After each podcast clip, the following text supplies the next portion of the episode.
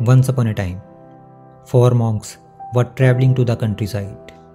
It was getting late, and the four young monks decided that they should rest there for a night.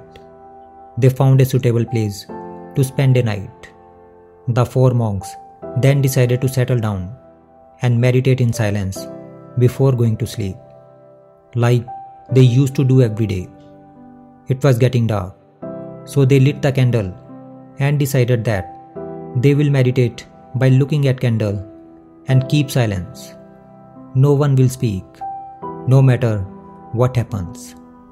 As the night progressed, the wind blew and the candle was about to extinguish.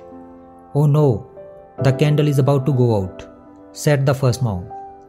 We are supposed to meditate in silence only, said the second monk. Will you be quiet? Both of you have also broken your silence, said the third monk.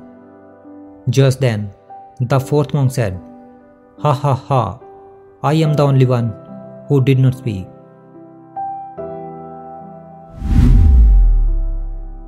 Now, if we observe, we will find that each monk broke the silence for a different reason. The first monk got distracted by one aspect of his experience, which was candle, and forgot what was more important. The second monk was more worried about others following the rules than in actually practicing himself. The third monk let his anger towards the first two monks that affect him, and the fourth monk lost his way because of pride.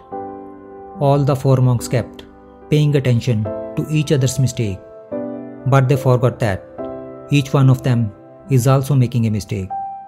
And the fact is that most of the people in the world pay attention to the mistakes of others. They criticize others for their mistakes, but they do not realize their own mistake. Such people should remember that when they point a finger at someone else, three fingers are pointing toward their own side. If we focus on our own mistakes and try to rectify them instead of finding faults of others, then we will be saved from many quarrels and troubles. Therefore, never be too quick to judge others because chances are you are not perfect yourself.